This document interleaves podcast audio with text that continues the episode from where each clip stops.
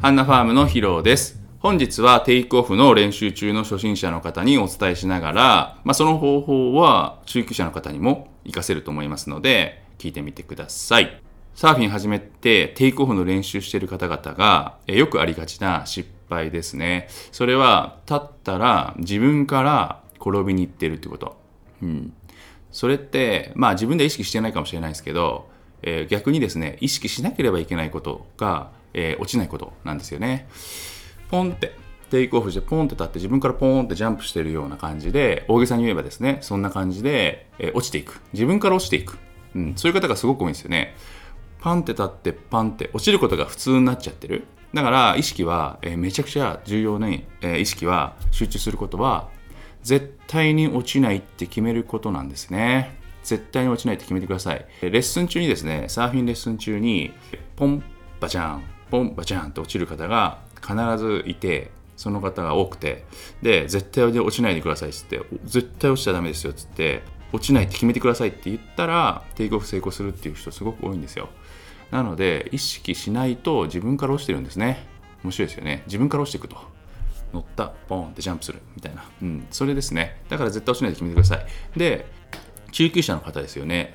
中級者の方に、えー、同じようなアドバイスをするとしたら、プロサーファーが、使用したサーフボード、中古ボードですね、を見ると、指の跡が、前足の、え、足の指の跡が、えそのところがへこむんですよ。指のところがこうへこんでる。そして、後ろ足の指のあたりのデッキパッドがちぎれてるんですよなんかこう割れたりちぎれたりへこんだりしてるんですよデッキパッドがこのことから見えることって何だと思います？普通の方々が乗った中古ボードはそういうことはないです。指の跡とかデッキパッドがちぎれてることはほとんどないです。でもプロはみんなある。ということはどういうこと？指でこの足の指でサーフボードを掴んでるっていうことだ。グワシッと。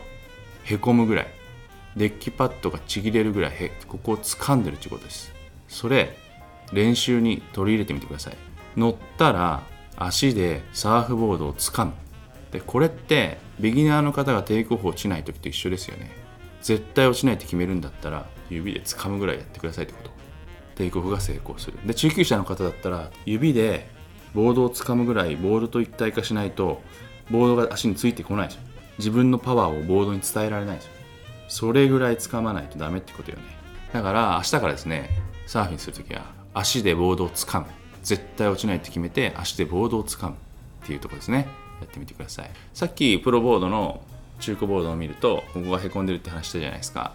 それで面白いのはいつも前足の位置が同じだから同じとこがへこむ。親指の跡がたくさんつくわけじゃない。同じ位置にいつも乗るからへこむってことですよ。これも一つのヒントだと思いません？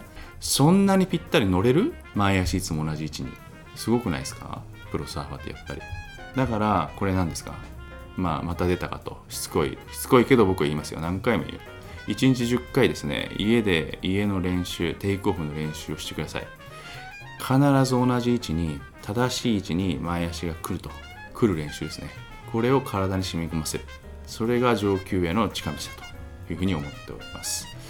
以上本日は、えー、テイクオフしたらすぐ落ちるっていう方向けに、えー、絶対落ちないって決めてくださいっていうことと中級者の方には足を、えー、指でボードをグッと捕まえてくださいっていうお話をしました。